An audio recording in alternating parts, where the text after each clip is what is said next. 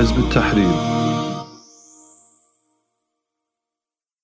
Titlen på aftens oplæg var lidt anderledes. Øh, på grund af sygdom, så blev den ændret, må Allah subhanahu wa ta'ala øh, helbrede vores bror snarligt, som skulle holde oplægget i aften.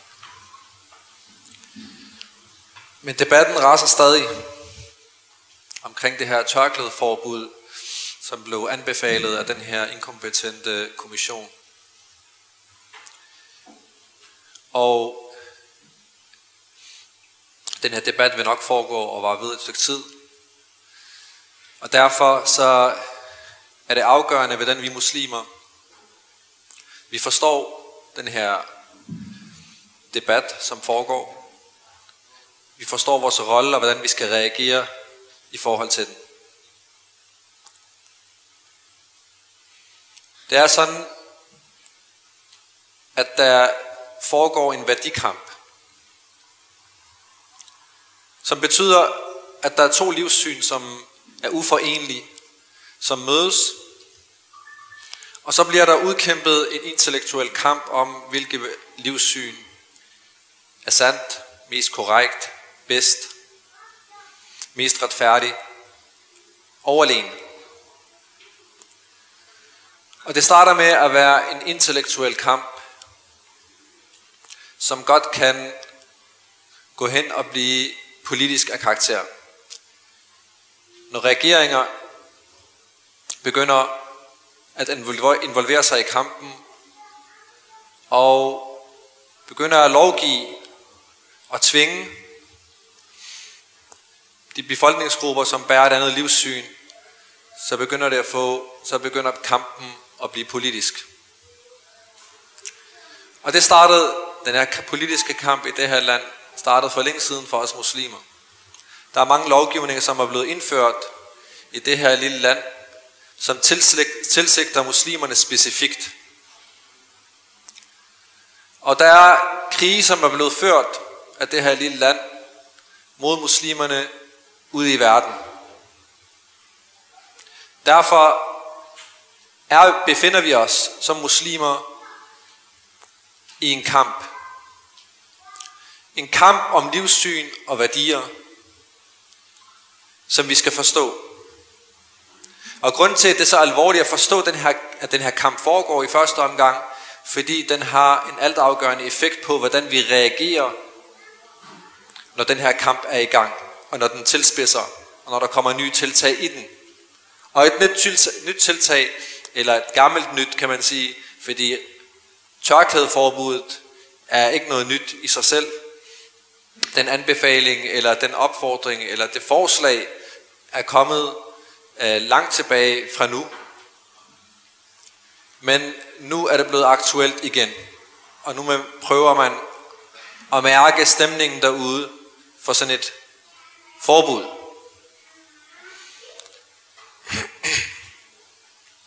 Til det har jeg nogle vigtige ting, der skal siges, for at vi reagerer korrekt.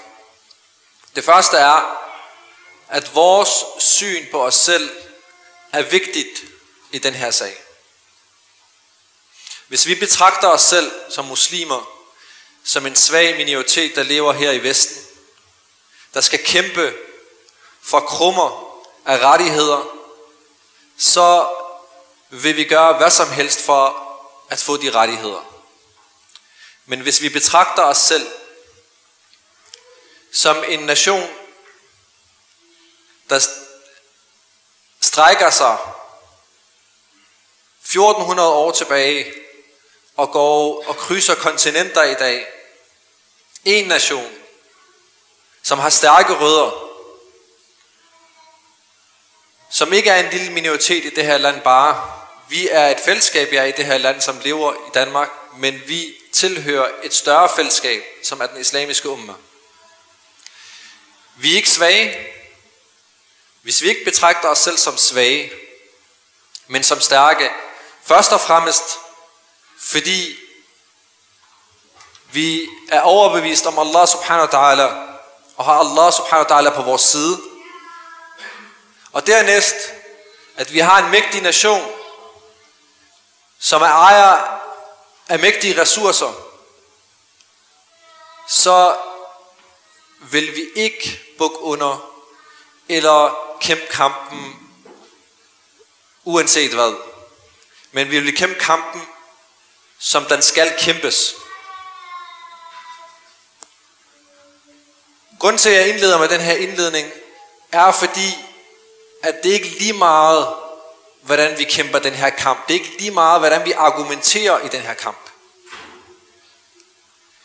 Hvis vi argumenterer ud fra et vestligt værdisæt,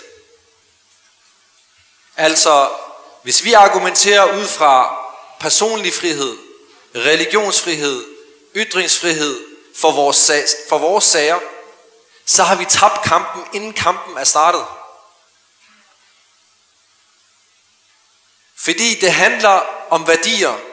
Og hvis vi allerede begynder at argumentere ud fra modpartens værdier, så, er det, så har vi stemplet, eller så har vi blot stemplet de værdier som værende overlegne og universelle. Så derfor er det vigtigt at forstå, at der foregår en værdikamp, og det her forbud, det kommer i forlængelse af den kamp. Og grunden til, at det er vigtigt, at vi forstår, og vi kigger på os selv, vi har det korrekte syn på os selv, at vi er en mægtig nation, er, at vi skal være overbeviste om, at vi har, hvad der skal til for at vinde kampen. Vi må, det må aldrig nogensinde træde ind i vores hjerte tanken omkring, at vi er svage, og vi, det er håbløst, og vi kan ikke vinde den her kamp. Det må aldrig nogensinde finde vej til vores hjerter. Vi skal have et syn på os selv, der er, at vi har evnerne, vi har styrken, og vi har først og fremmest, og mest afgørende, Allah subhanahu wa ta'ala på vores side, hvis vi kæmper kampen korrekt.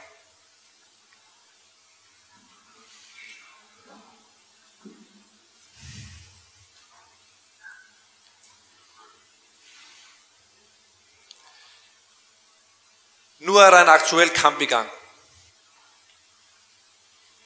Og kampen i det her land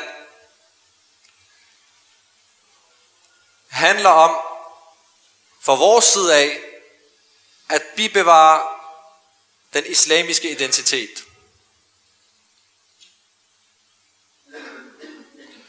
Altså med andre ord, at vi har et islamisk livssyn med islamiske opfattelser, og vi videregiver det til vores børn, og de videregiver det, det til deres børn. Og at vi har et syn på os selv, at vi tilhører den islamiske umma. Derfor er vores loyalitet til Allah, hans sendebud og muslimerne. Den her identitet,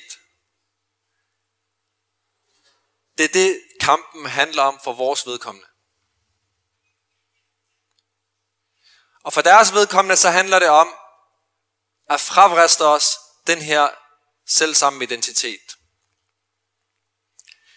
At vi, vores loyalitet tilhører den danske regering, og at vi bærer det, de kalder de danske værdier, altså de vestlige værdier. Frihedsidealerne, værdierne, sekularisme, altså det livssyn, vi lever under i dag.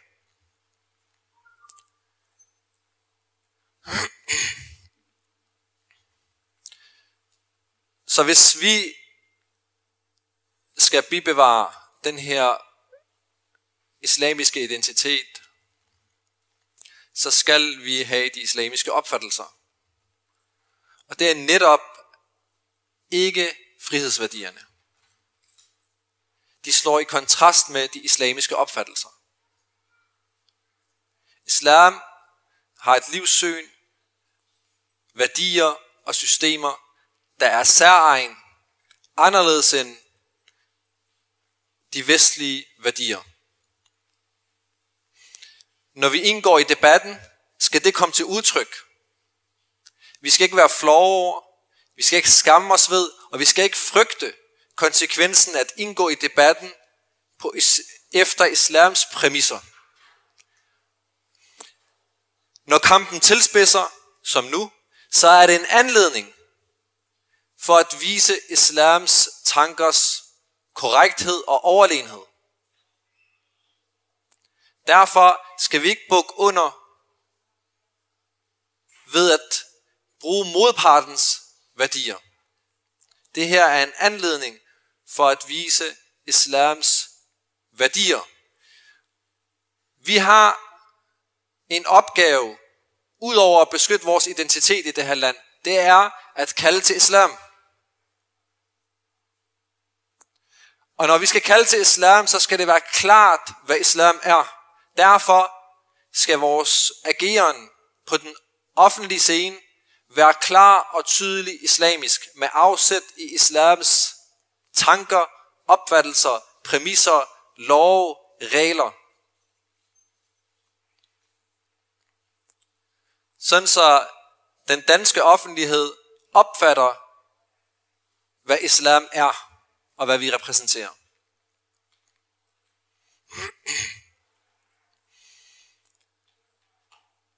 Praktisk nu i den her sag, så skal vi gøre alt, hvad vi har, hvad vi råder over af midler, og udtænk alle de fremgangsmåder, der kan fremme den her sag, som vi kæmper for nu.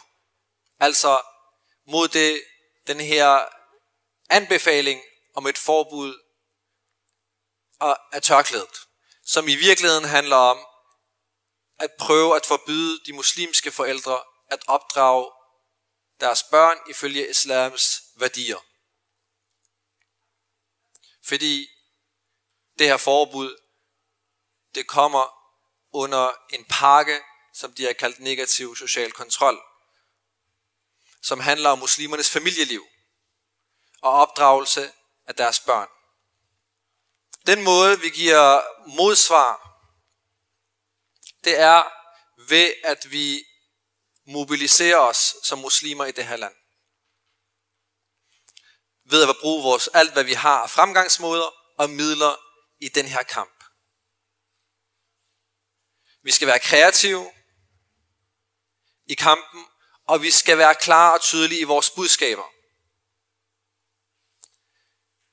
Så min indledning indtil nu, når vi først går i gang, når vi tager arbejdstøjet på, og skal udkæmpe kampen, så skal det være med de to ting, de to, som jeg nævnte i starten, ifølge islams præmisser, og nummer to, med et korrekt syn på os selv. Al- altså, at vi har det, der skal til for at vinde kampen.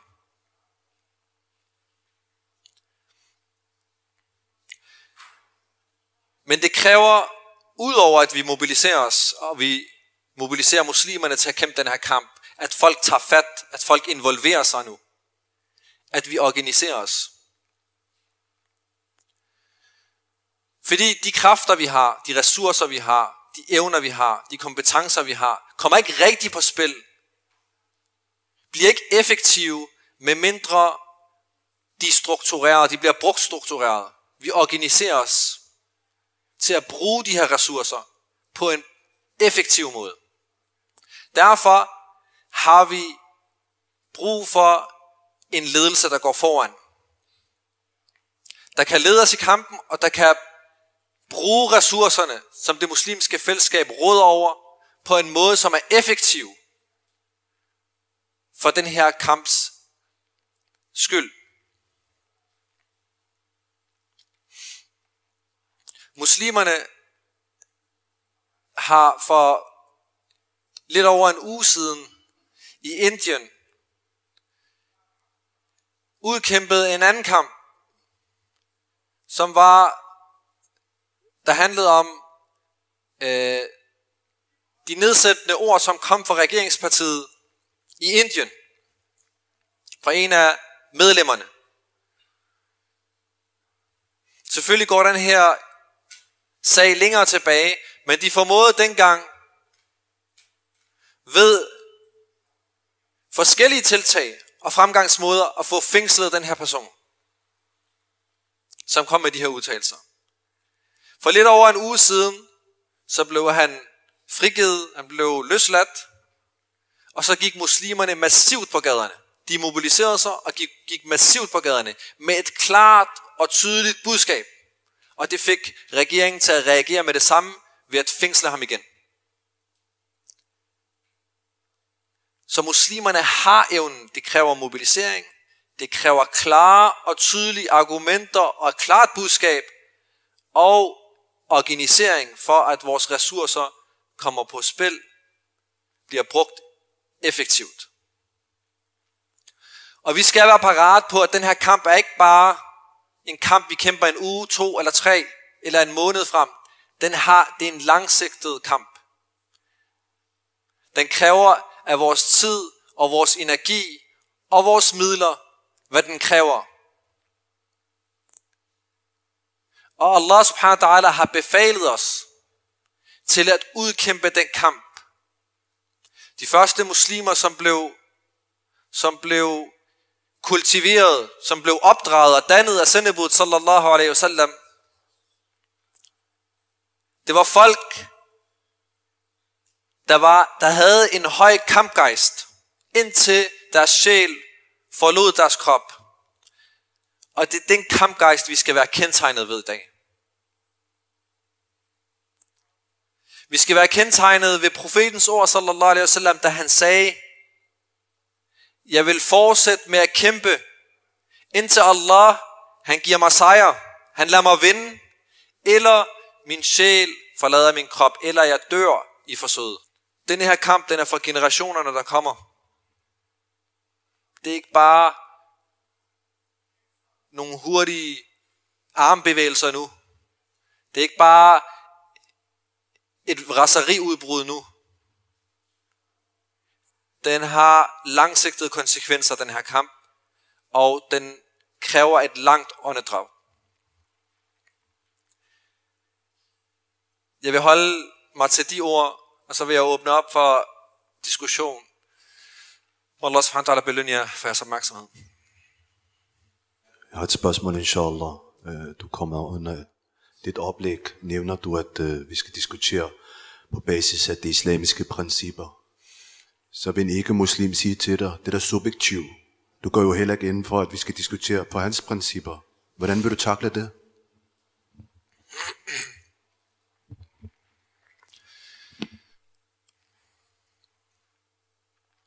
Når jeg siger, at vi skal argumentere og diskutere ud fra islams præmisser, så betyder det, at når vi snakker om tørklæde specifikt, så er vi muslimer overbevist om, at det er en pligt, som skaberen af himlen og jorden har forpligtet kvinden. Og den diskussion kan ikke fortsætte, hvis vi snakker om den enkelte ikke-muslim. Kan ikke fortsætte andet end, hvis vi tager den tilbage til dens rødder. Altså tilbage til livssynene. Hvilket livssyn er korrekt, og hvilket livssyn er sandheden. Altså at islam er der argumenter for, at sandheden, og kommer, som kommer fra skaberen af himlen og jorden, som er blevet nedsendt til Muhammad sallallahu alaihi wasallam, som er sendebuddet. Og den her Koran er miraklet og beviset på den sandhed. Og al lov, der kommer fra den, tørklædet, bønden, fasten, almissen, eller hvad det er, er sanden, fordi de kommer fra den her sande kilde. Men når vi står i den her politiske debat, så handler det om at fremvise, for det første, vil vi muslimer holde fast i vores islam og vores værdier, og forholde os til vores islams regler. Uanset om loven tillader det eller ej. Det gør vi klart. Det betyder ikke, at vi forbryder, at vi går ud og forbryder os mod lovgivninger. Men de lov, der er tiltænkt for at ramme os og for at indskrænke vores praktisering af vores din, vi vil ikke forholde os til. Dernæst så skal vi fremvise det hyggeleri, der er i det system, der påstår tolerance, der påstår, at der er plads til alle, at det ikke diskriminerer, og at der er friheder til at praktisere sine overbevisninger. Fremvis, at der er et hyggeleri i det system, og den, hvad hedder det, det hyggeleri viser sig i lovgivninger, som modstrider egne fundamenter, altså demokratiets egne fundamenter, som er frihederne. Så fremviser man, hvordan det her livssyn er svagt, og i første møde med muslimerne og med islam, så viste, fremviste det svaghed. Mens islam er som det er, og vi fremviser det som det er, og der er ikke behov for at ændre på. Og muslimerne har levet side om side med ikke-muslimer i 1400 år, og har altid været åben for debat og diskussion, men har aldrig gået hen, tydet til midler ved at tvinge folk fra deres overbevisninger. Aldrig nogensinde. Og faktisk så tillader islam. Islam forbyder at tvinge folk væk fra deres overbevisninger. Men det kan demokratiets tilhængere ikke sige.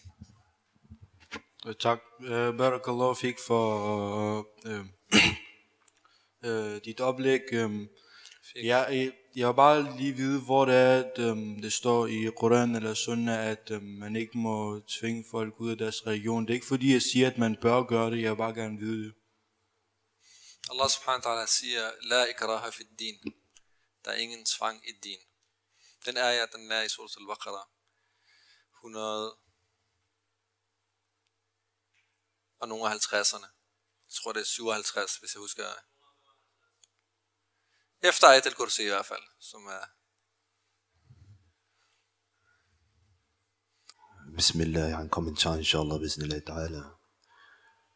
Samstød imellem øh, islam og Vesten er en naturlig gang.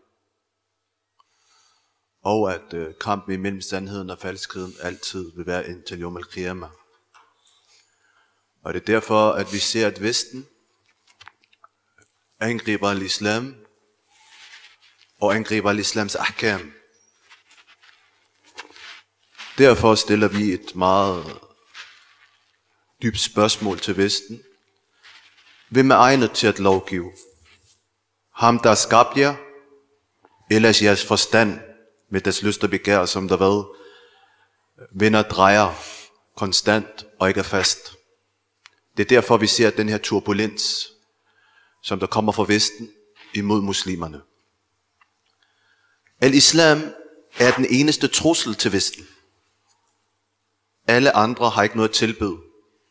Alle verdensanskuelser, opfattelser om livet, er falit. Det er kun islam, der står tilbage. Og islam, bismillah ta'ala, venter på at komme, til, at komme til magten. Og når den kommer til magten, så er det den islamiske stat al-khilafa, som der skal implementere islam og skabe retfærdighed på jorden. Nu når vi bor i lille Danmark, og at vi ser, at hvordan den her reaktion er angående tørklæde. Her øh, skal måske man være meget klar. Det er en hukum shara'i. Vi forholder os til Allah subhanahu wa ta'alas lov. Det er ikke på basis, at det er min ret, eller det er min frihed, eller religionsfrihed, eller hvad vi hører. Hvor de hiver nogen ind i medierne, i P1, i debatten, og begynder at snakke på det princip, at man hvad forsvarer sig ud fra deres principper. At du går med på deres principper, det er politisk selvmord. Det betyder, at diskussionen er slut, og de har vundet.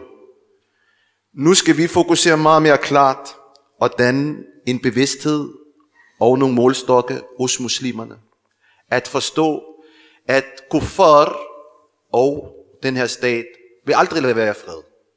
Så I skal altid være klar til at forsvare islam, beskytte islam og bære islam.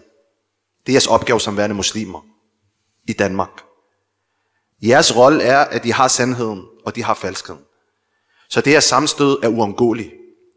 Derfor skal alle muslimer, som der bor i Danmark, tage en del af den her kamp, forsvare islam og vise de her øh, ikke-muslimer og den her stat, at det er 350.000 muslimer, som der lever i Danmark, men det er en krop.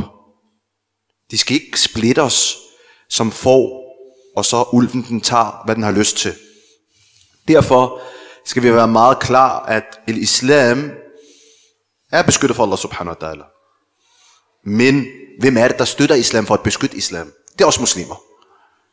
Ikke muslimer, øh, deres, øh, vores forhold til ikke muslimer, det skal være baseret på islam. Udgangspunktet er, at jeg kalder ham til islam. Jeg kender ham.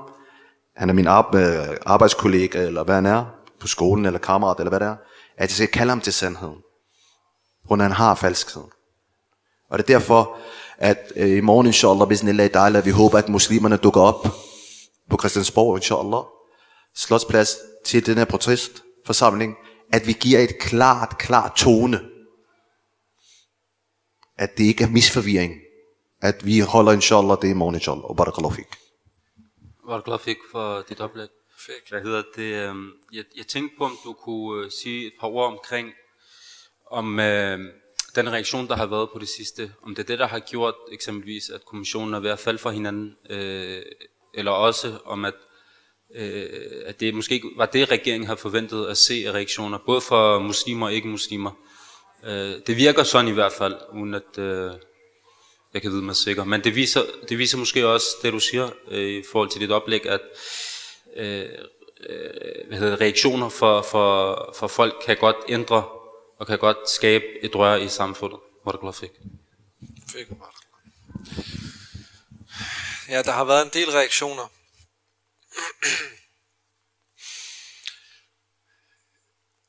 øhm, jeg vil først sige, altså at mange af de reaktioner, der har været, øh, fra ikke-muslimer, som har været imod øh, et forbud, har en underliggende præmis, som er farlig. Ikke at de selvfølgelig ikke argumenterer ud fra islam, det forventer vi ikke af dem. Selvfølgelig vil de argumentere ud fra de frihedsidealer, som de selv tror på. Men der er en underliggende præmis, som er farlig, som er, at der i kampen mod negativ social kontrol, at det her forbud ikke vil tjene det.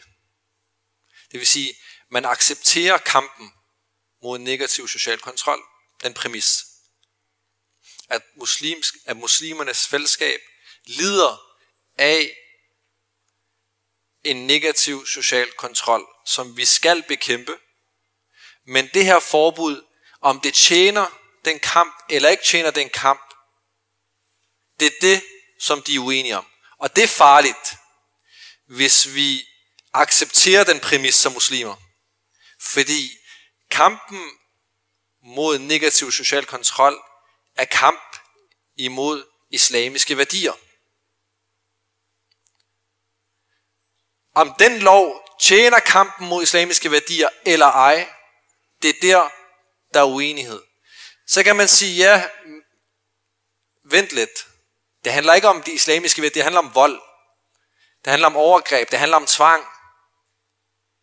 Negativ social kontrol. Det er det, vi vil bekæmpe. Det handler ikke om islamiske værdier. Så er, hvis vi antager, at det er det, det handler om, hvorfor blæser man det så skørt og vanvittigt op, når det nærmest ikke er eksisterende blandt muslimer? Og det har der været flere ude at snakke om. Altså folk, der er øh, forstandere, eller hvad man kalder det, på de her krise, jeg må sige, at der, de kvinder, der stikker af, de stikker altså af fra en etnisk hvid mand. Det er det, hun har set de fleste tilfælde. Så hvorfor er der ikke så stort et fokus på den danske familie i forhold til det her spørgsmål, som den muslimske familie, eller ikke-vestlige indvandrerfamilie? Så sagen, og når man læser rapporterne omkring negativ social kontrol, så er man ikke i tvivl om, hvad det handler om. Så er der nogle parametre, man måler ud fra, om der foregår negativ social kontrol eller ej. Må barnet have en kæreste? Må barnet have en kæreste af samme køn? Bliver barnet tvunget til, beordret til bøn, andre islamiske forpligtelser? det er helt, altså når man kigger på det, og på de øh, punkter, som er opstillet i handlingsplanerne for at bekæmpe negativ social kontrol, så ser man klart og tydeligt, at det handler om islamisk opdragelse, islamiske familieværdier. Jo, når jeg forstår, at du gerne vil lave en organisation, eller en paraplyorganisation for de her spørgsmål her, flere organisationer, der arbejder sammen. Det kan jeg godt se positivt, fordi så er der ikke et navn eller et stempel på for eksempel øh, demonstrationer eller samlinger eller noget i den stil. Og så vil der ikke være den interne splittelse, som man kan se inde i midten, også blandt muslimer. Ikke? Det kan være en fordel, men der er også en fare ved det, at man, man skal have en fokus på, at man ikke stanser den folkelige bevægelse. Altså man får lavet en folkelig bevægelse samtidig. Det er jo meget vigtigt, øh, fordi hvis man laver for meget organisation i det, så sidder folk normalt, læner de sig tilbage.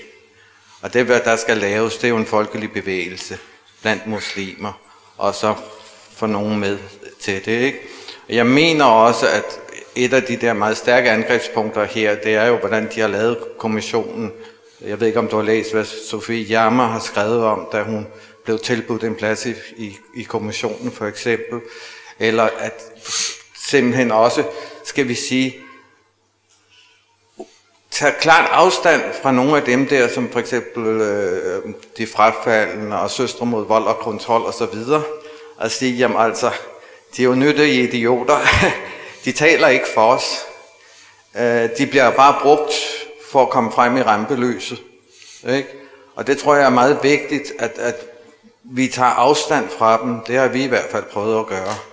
Øh, og det er jo et spørgsmål, altså øh, tørklædet, det har jo masser af traction, ikke? Altså øh, en af vores sider, den bedste dag her i den her uge, havde et reach på 200.000, ikke? Så det er jo et spørgsmål, der sagtens kan nå ud, og der er meget grundlag for at lave en folkelig bevægelse. Men man skal også passe på, at man ikke dræber det folkelige i det. Ikke? At hver enkelt har et ansvar i sig selv, så man ikke tager ansvaret for den enkelte muslim til at gå ud og være aktiv og gøre det på den bedste måde, vedkommende kan gøre.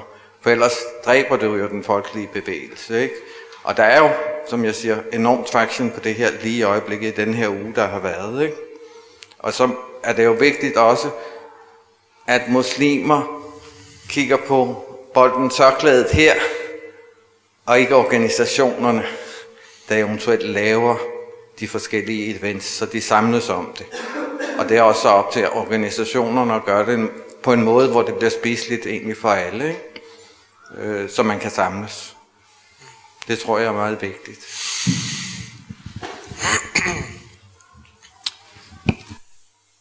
Jeg vil sige, at jeg er ikke helt enig i, jeg er enig i langt hen ad vejen, at øh, det du siger, men jeg er ikke helt enig i den påstand, at organisering dræber bevægelsen.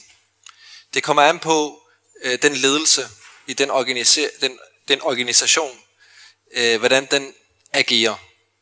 Faktisk så kan den have den modsatte effekt på folkelig bevægelse. Den kan opildne til folkelig bevægelse og sætte folkelig bevægelse i gang. Det er rigtigt. Det er helt korrekt, at mus- alle muslimer har et ansvar i det her. Og alle muslimer skal kigge på sit egen ressourcer og egen kunde og kompetencer i det her. Men organisering er ekstremt vigtigt for at lede den her bevægelse i en retning, og for at den har størst mulig effekt. Og den, organisa- den, den spids, dem der står i spidsen i det her, i det her øh, organisatoriske, de skal være kendetegnet ved folk, der har bevidsthed og forståelse, forstår timing, forstår, hvordan man skal bevæge sig, og har mod til det.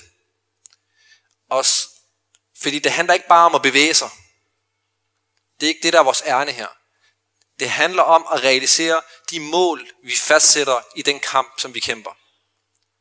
Og hvis vi skal realisere de mål, så skal vi reagere rigtigt og rettidigt også.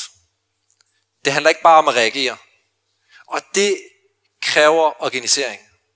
Fordi hvis øh, folkelig bevægelse er altid kendetegnet ved, at det er, altså der er ikke noget struktur, der er ikke noget, det, det, det er bare et, en bølge, der ligesom skyller henover. Om den realiserer noget eller ej, øh, for de fleste, de fleste tilfælde har det ikke realiseret særlig meget, hvis der ikke er en ledelse, der leder den øh, bevægelse.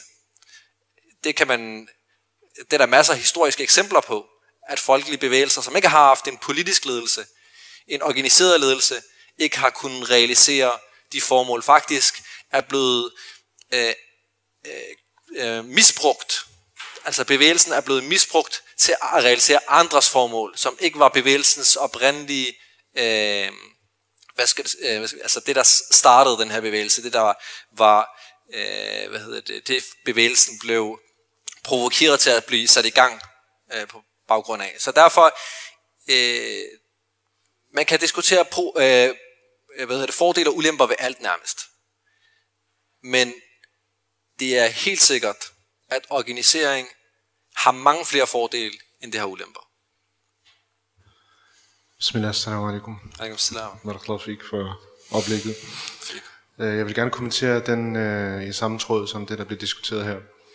Øh, der er ikke nogen tvivl om, som du siger, at organisering i en vis grad for en, øh, en, en massebevægelse eller en, øh, bevægelse, en kollektiv bevægelse er nødvendig øh, for at fokusere kræfterne og for at gøre den målrettet og ikke øh, gøre de, de reaktioner, de følelser, den bevægelse, der er i det, øh, spildt. Men der er noget, der er endnu mere grundlæggende og endnu vigtigere end organiseringen, øh, og som kommer før selve organiseringen, og det er idéerne, som bærer den her bevægelse, og det er målet, som den her bevægelse har, visionen, øh, og, og de principper, som driver den. Så øh, en, en bevægelse, der ikke har en klart formål, en bevægelse, der ikke har en, en, klar vision, øh, vil altid øh, være, være midlertidig, vil altid øh, blive udtømt, eller blive afledt, eller ende i ingenting. Og det har vi øh, utallige historiske eksempler, og nutidige eksempler på for den sags skyld. Folkelige bevægelser, uanset hvor, hvor omfattende og folkelige de, de formår at blive, vi har set det i det såkaldte arabiske forår, hvor millioner af mennesker har været på gaderne. Hele befolkningen øh, næsten i Libanon, hvis du tager det eksempel, fordi en mindre befolkning. Stort set, altså over halvdelen af befolkningen har været ude i Libanon. Øh, øh, bogstaveligt talt. Vi har set massebevægelse i øh, Ægypten, i Tunesien, i Libyen, i Yemen, i Syrien. Øh, men det der, desværre, det der desværre gør, at de her bevægelser kan manipuleres, øh, de kan afledes, de kan dirigeres i en retning, hvor de ikke realiserer deres formål, øh, eller de ikke, ikke realiserer de slogans, der bliver rejst, det er, at der ikke er en klar idé, en klar vision, og der, som du er inde på, øh, mangler en, en ledelse, som er bevidst, og som er fokuseret, som er visionær, og som har en klar retning for bevægelsen. Øh, og som selvfølgelig også har, er, er parat til at ofre, og har modet til at gå hele vejen i forhold til det mål og den vision, de har.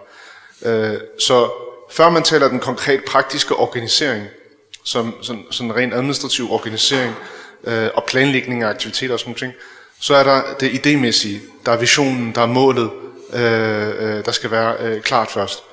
Så, og, og det her, det, det, det bringer os så tilbage til, til, til den diskussion, vi har i dag, ikke? og til den, den reaktion, den bevægelse, vi ønsker fra muslimerne i spørgsmålet om et eventuelt tørklædeforbud, men også i det hele taget den politiske kurs, der føres mod muslimerne at den her bevægelse skal ikke være vigtighedsmændsbevægelse, det skal være en bevidst bevægelse, en fokuseret bevægelse og en målrettet bevægelse, som er visionær. Det vil sige, at skal, det skal være klart for, den, klart for folk, når de går ud, hvad de ønsker med det. Ønsker man at komme af med en frustration og blot vise sin utilfredshed eller vrede, og så gå hjem igen? Eller ønsker man faktisk at realisere et mål, et konkret politisk mål, eller et, et, et mere overordnet mål? I det, her, I det her spørgsmål om tørklædet, så ønsker man jo at spolere hele ideen, hele processen om at komme frem til tørklædeforbud. Øh, som du var inde på, så, så prøver øh, regeringen med den her kommission at øh, afprøve stemningen, at måle temperaturen på sådan en her forslag ude i samfundet, ved at se, hvad reaktionerne er. Så den her fase, lige præcis den her fase, er følsom. Og mere følsom, end når de begynder ind i ministeriet og begynder at skrive et lovforslag ned, eller formulere et lovforslag, som de kan bruge i Folketinget. Den her fase, vi er i nu, er faktisk mere afgørende, mere følsom. Fordi lige nu afprøver man, om der overhovedet er grundlag for i befolkningen, om det kan være spiseligt øh, øh, for muslimerne, om muslimerne kan underlægge sig det, kan blive kudet øh, til at acceptere, eller til at, til at øh, opgive kampen imod sådan et øh, tiltag. Så lige præcis nu er det vigtigt, at man kommer stærkt ud.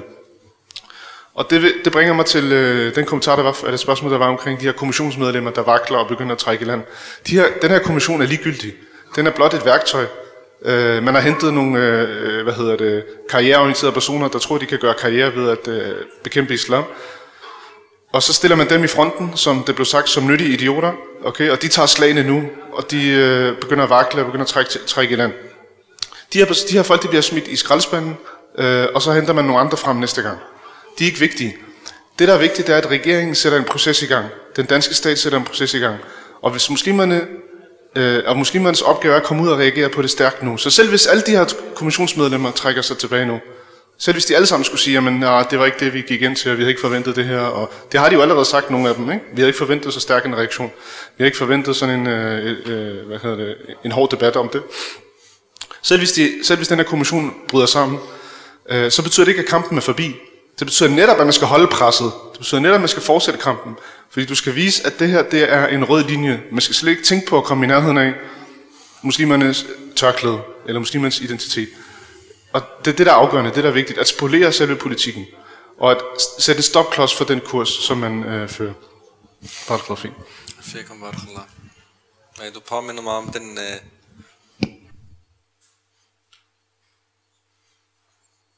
den del af spørgsmålet, jeg ikke fik besvaret uh, til vores bror, men øh, jeg håber, at det er besvaret godt nok. Alhamdulillah. Øhm, der er et spørgsmål fra Facebook, jeg godt øh, vil tage, og så kan vi vende tilbage til spørgsmålene her fra salen, hvis vi kan nå det. Øh, Said skriver, Salam alaikum, wa alaikum salam wa I forbindelse med forbuddet af tørklæder i Frankrig, var de såkaldte ledere i muslimernes lande tavse. Al-Azhar Tantawi blotstemplede forbuddet ved at sige, at det var i deres ret at forbyde dette skal muslimerne i Danmark forvente moralsk opbakning fra lederne i muslimernes lande og ulema fra de højere islamiske læreanstalter. Det korte svar er, det skal vi ikke. Vi skal ikke forvente nogen opbakning. Og øh, grunden til det er, at de her ledere og de her læreanstalter desværre er koloniseret i dag. Og ikke bliver brugt i muslimernes interesser. De bliver brugt i fjendens interesser, kolonisatorens interesser og bliver aldrig brugt i islams tjeneste. Derfor så skal vi ikke forvente opbakning, støtte derfra. Og hvis der kommer opbakning og støtte derfra, så skal vi stille spørgsmålstegn på, hvorfor der kommer opbakning og støtte derfra. Det vækker bekymring, fordi som sagt, Vores land er koloniseret. Og når det handler om udenrigsaffærer, så vil de, altså for deres vedkommende, så vil de aldrig nogensinde ture at tage et skridt uden kolonisatorens øh, velsignelse. Så derfor, vi skal ikke forvente opbakning eller støtte fra lederne ikke fra den islamiske umma. Og det er vigtigt at adskille mellem de regeringer, agenterne for kolonisatoren i muslimernes land, og den muslimske umma. Fordi man kan godt forvente opbakning og hjælp fra den islamiske umma. Den islamiske umma har stået sammen i forskellige sager. Og her er øh, Mohammed-krisen et eksempel på det. Hvor den islamiske umma, den rejser på kryds og tværs på grund af øh, nogle beskidte hænder valgte at tegne sendebuddet sallallahu alaihi wasallam på en meget, meget nedværdigende måde her i landet. Så reagerede muslimerne og lagde pres også på de agenter, som er, hvad hedder det, øh, kolonisatorens agenter, lagde pres på dem så de var tvunget til boykot. Muslimernes vrede kom til syne, og der blev sat bevægelse i gang. Og det øh, kan man godt forvente fra den islamiske umma, fordi den islamiske umma føler sig stadigvæk, alhamdulillah, som en krop, og den reagerer samlet. Og det her, det er tiltagende, og det ser vi mere og mere, alhamdulillah. Og især nu øh, i, i det sociale mediers øh, tid, ser vi, at den islamiske umma er mere og mere forbundet os, og følger mere og mere med i, hvad der foregår på kryds og tværs. Øh, og derfor har en større mulighed for at reagere øh, som en samlet krop. Bismillahirrahmanirrahim. Barakallahu fik, akhi, for, for dit oplæg. Du nævnte i indledningen, at øh, hvis vi begynder at argumentere ud for frihederne, så har vi faktisk tabt værdikampen. Netop fordi, at det her det er en værdikamp, og det synes jeg også er meget, meget korrekt. Jeg vil godt tilføje en, øh, en vinkel til, til det her med øh, at argumentere ud fra frihederne, at man har ret til at gå med tørklæde. Øh, for det har der været mange reaktioner. Øh, og inden, inden jeg ligesom øh, øh, kommer min kommentar omkring den her reaktion, så vil jeg også lige indskyde, at der er noget, der også er positivt i de her forkerte reaktioner. Og det er, at øh, grundlaget for dem er kærlighed til Allah subhanahu wa ta'ala, og til islam, og til Koran, og til tørklædet, og det som tørklædet repræsenterer. Så det kan godt være, at det kommer forkert til udtryk, at der er uklarhed, ubevidsthed, men motivet, hensigten, niaen med alt det her, er i bund og grund ren islamisk, og det skal vi selvfølgelig huske at have for øje, når vi så prøver at korrigere fokus og sætte den lige linje over for den grød. Det som jeg synes, der nogle gange er tilfældet blandt muslimerne i det her land, det er, at man godt kan se, at nogen lider af en eller anden form for kollektiv hukommelsestab. Og med det mener jeg, at hvor mange gange har man ikke gået imod frihederne for at ramme muslimerne? Når man gav imamerne mundkurv på, var det så ikke på trods af det, der hed ytringsfrihed? Når man lavede et forbud mod burka og niqab, var det så ikke på trods af den personlige frihed og religionsfrihed? Og når man vil overvåge muslimske friskoler og moskéer, er det så ikke også på trods af privatlivets og frihederne omkring ukrænkeligheder i sociale sammenhæng og i foreninger, at, at staten ikke skal kontrollere de her ting. Der er meget klare retningslinjer for, at stater ikke skal blande sig i foreninger, eller blande sig i, hvad nu det hedder, religiøse samfund. Der er meget klare regler for det her, selv i grundloven. Alligevel så yder man vold på det her. Man laver alle mulige spidsfindigheder, juridisk, øh, lovgivningsmæssigt for at ramme muslimerne. I Frankrig, som er frihedernes moderland, har man forbudt tørklæder.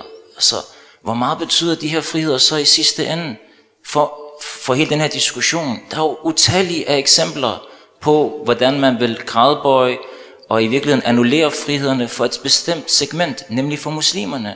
Om det er i forhold til religiøse hvilser, om det er i forhold til øh, kønsadskillelse, om det er i forhold til, hvad end det drejer sig om boligområder, særlovgivning, apartheid, alle de ting, som der normalt er noget, man har kæmpet for i de her vestlige samfund igennem flere århundreder, man er villig til at annullere det fra det ene øjeblik til det andet, så længe det er rettet mod muslimer. Og det er fordi, der er en historie bag de her friheder. De her friheder kom til i lyset af, at man var undertrykt i religionens navn. De her friheder var aldrig tiltænkt muslimer. De her friheder er friheden til at være af religiøs. Ikke til at praktisere religion, men til at være fri for religion.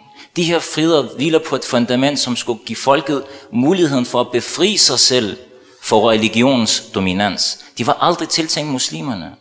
Så det er besynderligt, til trods for den historiske forståelse for frihederne, til trods for de utallige af eksempler på, hvordan man går imod frihederne og tramper på dem, annullerer dem, sætter dem ud af spil, omformulerer, kalder det forkynderlov, kalder det maskeringsforbud, kalder det til bønnekald, hvad ved jeg, alt muligt for at ramme muslimer, at man stadig tror, at lige præcis med det her tørklæde, så vil de faktisk ikke finde en eller anden vej udenom deres friheder for at ramme muslimerne. Det virker besynderligt. Når det så er sagt, så vil jeg igen yani, øh, understrege det første, som du sagde, som i virkeligheden er, er kernen. Det er jo en værdikamp. Altså det er en kamp omkring, hvad står vi for? Vi står ikke for frihederne. Hos os hedder det, Qala Allah og Qala Rasul. Hos dem hedder Qala al-Hurriya og Qala al-Almaniya. Vi har ikke de her ting. Frihed og sekularisme. Det er ikke hos os. Så hvorfor skal jeg bruge deres ord, og deres slogans? Selv hvis jeg mener, det er en pligt, så skal jeg sige tingene, som de er.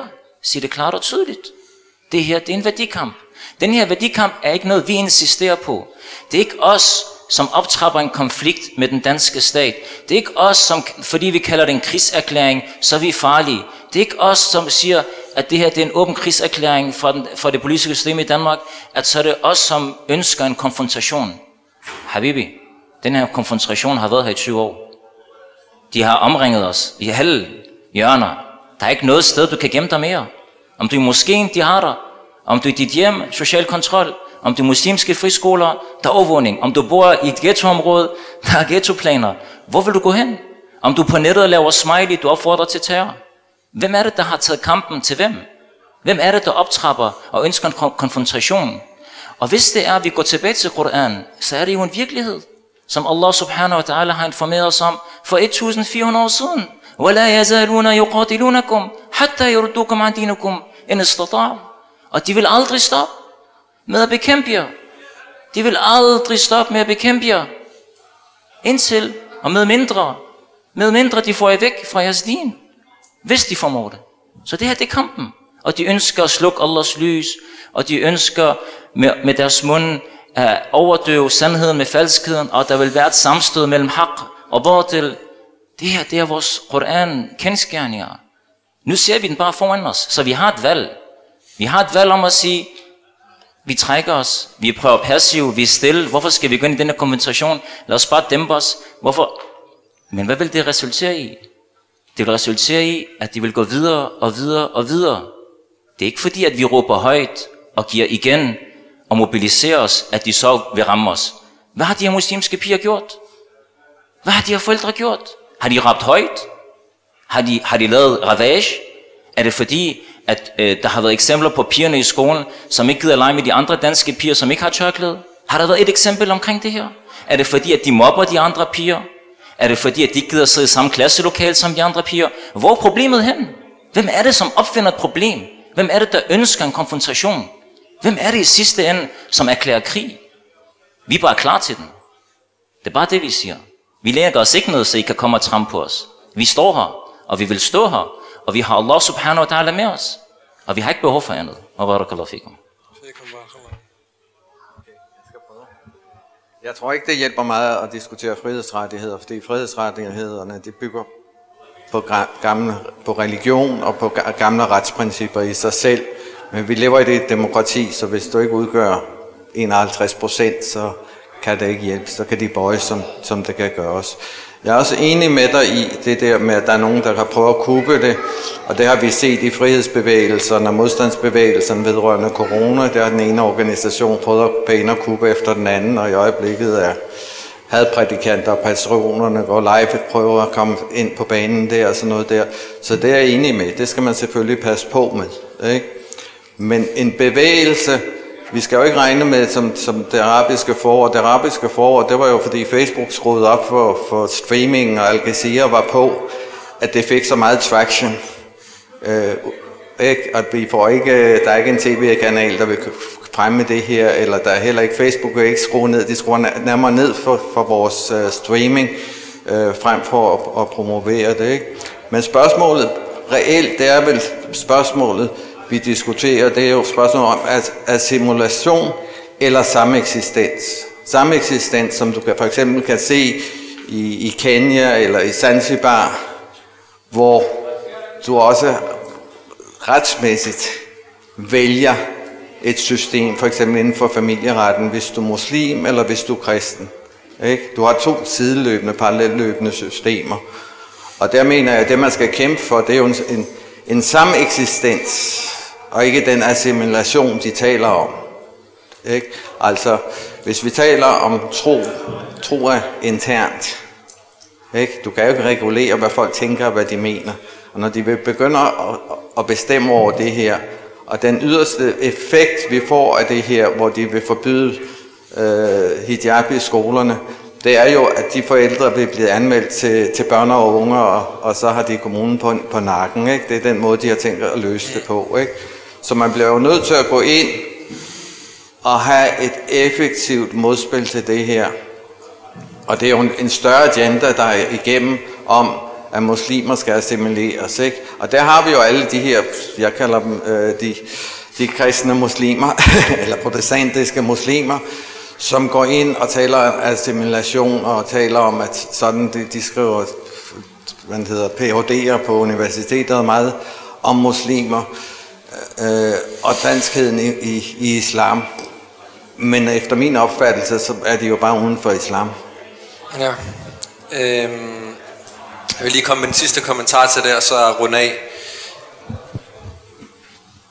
Øhm, sameksistens kommer ikke til at lykkes under et demokrati. Og det er ikke fordi, at muslimer øh, er problemet. Det er fordi, at demokratiet og sekularismen føler sig truet af muslimernes tilstedeværelse og muslimernes idéer. Og grunden til, at de føler sig truet, er fordi, at der er flere og flere, der tilslutter sig islam og bliver overbevist om islam. Og finder, at islam giver dem mening og tryghed i deres liv. Og islam er ikke begrænset til at være en religion på lige stil som kristendom og jødedom og andre religioner, men islam har et komplet sæt af regler, et system, som kan regulere samfund. Og derfor så føler man sig truet som et samfund af andre, eller en befolkningsgruppe, som bærer et andet samfundssyn. Og fordi man ikke kan møde muslimerne i debat, i argumentation, så møder man dem ved at prøve at presse og tvinge muslimerne væk fra deres islam. Og det er det, der har været udviklingen i de her lande. Men muslimerne på den anden side har levet side om side med kristne og jøder i meget, meget lang tid. De ældste synagoger og kirker i verden, de findes i muslimernes lande. Ikke herop. Og kristne samfund og jødiske samfund har levet trygt under muslimerne i rigtig, rigtig lang tid. Og islam har et sæt af regler, som giver dem nogle rettigheder, som det sekulære demokrati, som man påstår er toppen af menneskelige civilisationer i dag og tolerance, ikke har givet muslimerne. Hvis vi muslimer kunne vælge i de her lande og få de rettigheder, som en ikke-muslim får i islam, så havde vi været tilfredse. Beskyttelse, retten til at leve ifølge vores overbevisninger, og endda retten til domstole, der kan dømme i vores sager. Det er det, islam tillader de andre religiøse samfund under en islamisk stat. Men